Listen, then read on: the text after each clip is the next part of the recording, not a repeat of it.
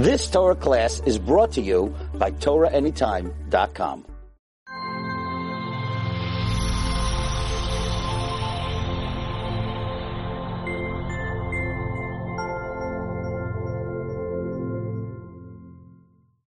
Shalom, everyone, and uh, excited to have this opportunity to reach out and to share some words in chinuch, and uh, also to give a big two thumbs up to epic parenting. That uh, they should have a lot of atzlocha in helping all the families of Olim raising their kids and the challenges that come with growing up in Eretz Israel.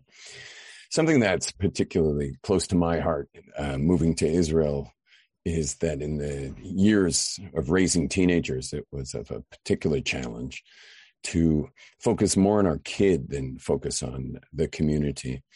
Um, obviously, there was a, you know pretty extreme pressure in two ways. One is uh, having a non-observant background already adds quite a bit to one's concerns about uh, about you know what people are thinking of you and how you're coming off to others, and the and the other is um, the the issue of um, of just in in general, you know, like you're you're the olim, you know, you're the you're the odd guy out, you're the the new people, the newbies, and so it was kind of a double whammy with us uh, raising our kids. So the the issues like this, what's our bigger concern? Is our bigger concern uh, what how our child's doing, or is the bigger concern what the community thinks? So what I'd like to do is, first of all, say that if our if our concern's more about the community, so then we're literally poisoning our kids. Um, they sense it vibrationally. It has nothing to do with what you say. It is a vibrational reality. You got to clean it out. Got to clean that out and uh, get get yourself vibrationally clean with the kids, so they're not sensing anything like that. And and you should know that that the good kid is the one who suffers the most. It's it's your Avram, meaning your Yitzchak Avinu kid suffers the most, while your Avram Avinu kid, who might test your idolatry and maybe break your idols altogether, they're the ones that's going to um, be okay in the end because they'll they'll leave. They'll just go find healing elsewhere where they can be feeling proper acceptance and, and care for themselves. They'll, they'll just go find their their nutrients, their sustenance of uh, of love and unconditional acceptance. So, and again, it's the the good kid, so to speak, the Yitzchak, who's uh, you know realizes it's not even worth it. You know, like just follow orders and don't get yourself in trouble, so that you can, um, so that you can survive your upbringing. But the problem with with the Yitzchaks are that their their hearts die inside you know they they uh, they realize that the, their main oxygen source, which is unconditional love, is has been cut off, and um, and they become quite numb in relationships later, and it, it dooms them to a lot of different things that they would unlikely break through, though you can break through it. As that's a big part of my work is helping people break through that stuff. Uh, meanwhile, let's uh, let's give give over that. Let's get the details. So here are the details how to do this. So there's um, these. This is one of the most famous excerpts, even though it's nothing to do with the possibly seminar. But this of the this is probably one of the most famous parts of the seminar, and that is that there is something called acceptance and there's something called approval. Acceptance, approval. Acceptance means you're accepted no matter what. Approval means that there's standards of behavior. Acceptance means that if I lived your life, you would be me and if I lived your life, I would be you. And and we're all the sum total of our life experience. And so I can accept you, you can accept me.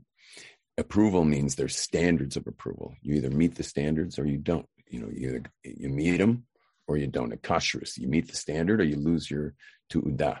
I may love the owner of the restaurant, meaning if I were a mashgiach kashrus, I accept him no matter what. I'm, even if he even if he bought the wrong paprika for his restaurant he, and i walk out with his teuda he's still never i'm still going to the bar mitzvah of his kid tonight. You know i'm still gonna you know help him learn how to lein you know they i still love him. And acceptance leads to love. Think about the people you love or the people who accept you. People you don't like putting it nicely. Okay let's say it. People you hate and you should, should, be blessed. Maybe use this as a trick to no longer hate, because hate, hating a Jew is forbidden. But the people you hate are the people you really suspect don't accept you for who you are, That's really how it works for you. And if you're really honest about it. And uh, well, the biggest proof of it is if you found out later that that person really holds of you, you would drop all your issues with that person immediately because your real issue wasn't um, the issues you're saying about them, but rather it's whether you're accepted or not. Okay, now we got acceptance, we got approval, and what happens is they get blurred. You wind up only accepting the people you approve of. And that's called conditional love. Conditional love is when to get my love, you have to X. You have to do A, B, and C, and then you get the love, then you get the acceptance. And now, obviously, we should be working on that in general with our fellow Jew, but when it comes to our kids, it's essential. Otherwise, they get that poisonous vibration. It just goes into them, and and then you know, then you're, you're into years of healing after such a thing. Now, again, so we got acceptance and we got approval. Approval means standards. Now, raising kids, let's get practical here. You you send down the vibration of you're accepted no matter what, and on the other side is the approval is that we have high standards. These are the standards. Meet them or, you know, meet them or get beaten. Just kidding. Meet them or you're going to suffer consequences. But I'm always communicating both, both vibrationally and verbally that you're amazing.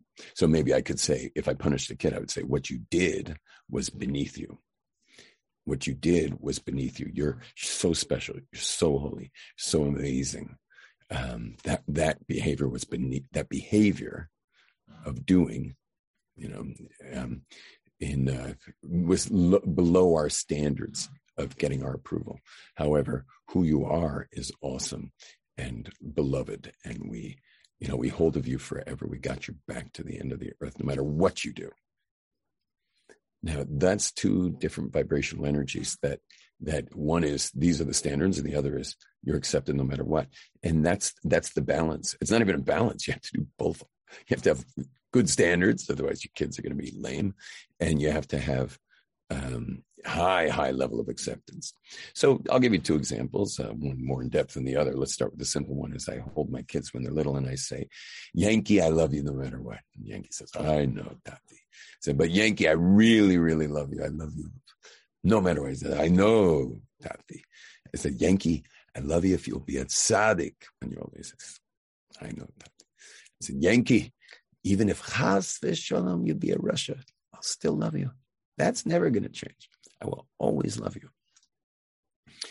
When my kids turn a little older, like they go 13, 12, 13, 14, I see they're starting to turn into adults. I let them know that, you know, a lot of choices ahead of you.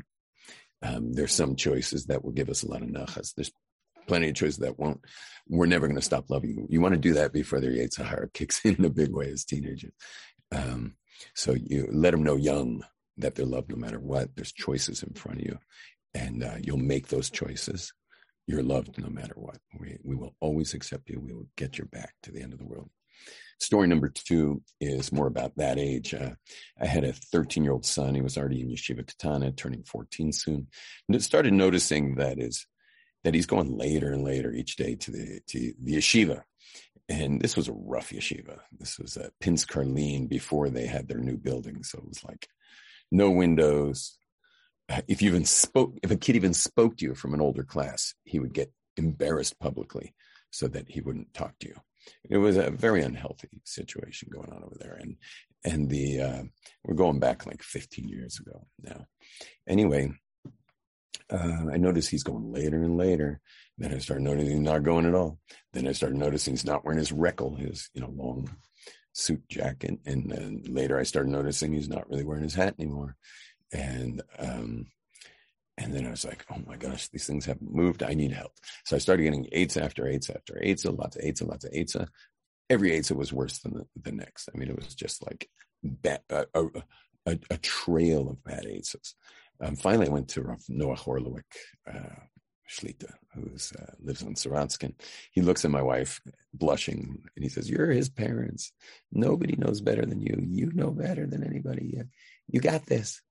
And uh, and so we uh, we started realizing, oh my gosh, we have breached our contract with the angels. That when we were pregnant with him, and this is my own medrash, I call it the possible medrash, when the angel said, you got to promise that this child, when he's born, will have one address where he is accepted no matter what. That should be your address. Sign here, and the parents sign. And then, of course, the I think it's the same angel that touches the baby who forgets all the Torah. They sign, and then the parents forget that they had signed, and then all of a sudden, the pressures of life, the pressures of of um, the looking good for the neighbors, you know, and the community, and those kick in, and then it's just total disaster vibrationally, as we said. Anyway, so what I did was I went around to schools and I took pictures of campuses all the way to you know modern orthodox campuses every campus took pictures of various campuses met with principals and then my wife and I came with the camera. You know, when my son was going to sleep, he's in his bunk bed, so he's about our head level, height, eye level, and we go into him, and we both cried, and we did tshuva shalema for what we had done. And I still remember after we did our tshuva, crying that we made the our the pressure we were feeling to be fit into the community more important than you. We're so sorry. We're so sorry. We breached our contract with with what it is to be parents, and we're sorry and then I, I will never forget it. The, his face in the looking, the glow on his face from my camera, you know, uh, screen, shining on his face when I showed him the different campuses, the palm trees, and you know these were nice campuses. His eyes were like, "What?" You know, and, and I told him like I met with the principals. This is what's involved with those schools. This is what it would take to go to those schools. And um, anyway, the next morning I get up, we get the kids out, I come back from davening later, and uh, and I just had time to start the process of waking up my son. We uh, I went into his room. He wasn't there. Look for his hat, his reckle, not there. His tefillin, not there. Okay. Um, later, when I went upstairs to the beis midrash over my house, someone said, "Oh yeah, I saw your son." He said, "Dash." means I saw Drishat Shalom, meaning regards from your son. Yeah, not that my son gave him regards, but he said he saw him at 6.30, 6.30 in the morning in the mikvah. My son just went right back to Pinsk Karlin, Yeshiva Katana. I got a call seven months later from the Mashgiach, who'd been there for like 30 years. The Mashgiach said that he had never in all his years as Mashgiach, he had never seen a boy keep his head inside the Gemara for that many hours straight. My son put his head in the Gemara for seven hours straight without looking up. It's not like 15 years later, he's still learning full time. We got lucky, or maybe we didn't get lucky. Maybe we did something right for a change. And we did the tshuva, the tshuva blurring acceptance and approval. You also have to be very careful because secular society, which beckons all the time these kids who are hurt, the uh, you know that their uh, their, the secular society is always offering acceptance. Now, of course, they have it blurred the other way. They think not only you got to accept everyone, you got to approve of everyone, and there's no standards at all. They have the opposite problem. That's the the left, you know, liberal, progressive, uh, Western perspective that there's no right or wrong. It's the exact opposite issue. Our issue is high standards, and therefore we don't wind up accepting people who don't meet our standards. So clean it out, get your get it straight, separate these two things. They do not, if they don't have the same definition, don't blur them. They are separate subjects. Treat them as such. Do the tshuva that's necessary. Shift the vibration for your home. And please God, you'll laugh your way to the bank. Tzlacha Rabba, blessings to everyone. May we all be um, seeing nachas and uh, a lot of uh, blessing to this organization that they should be matzliach, bigadol. All the best. Shalom, shalom.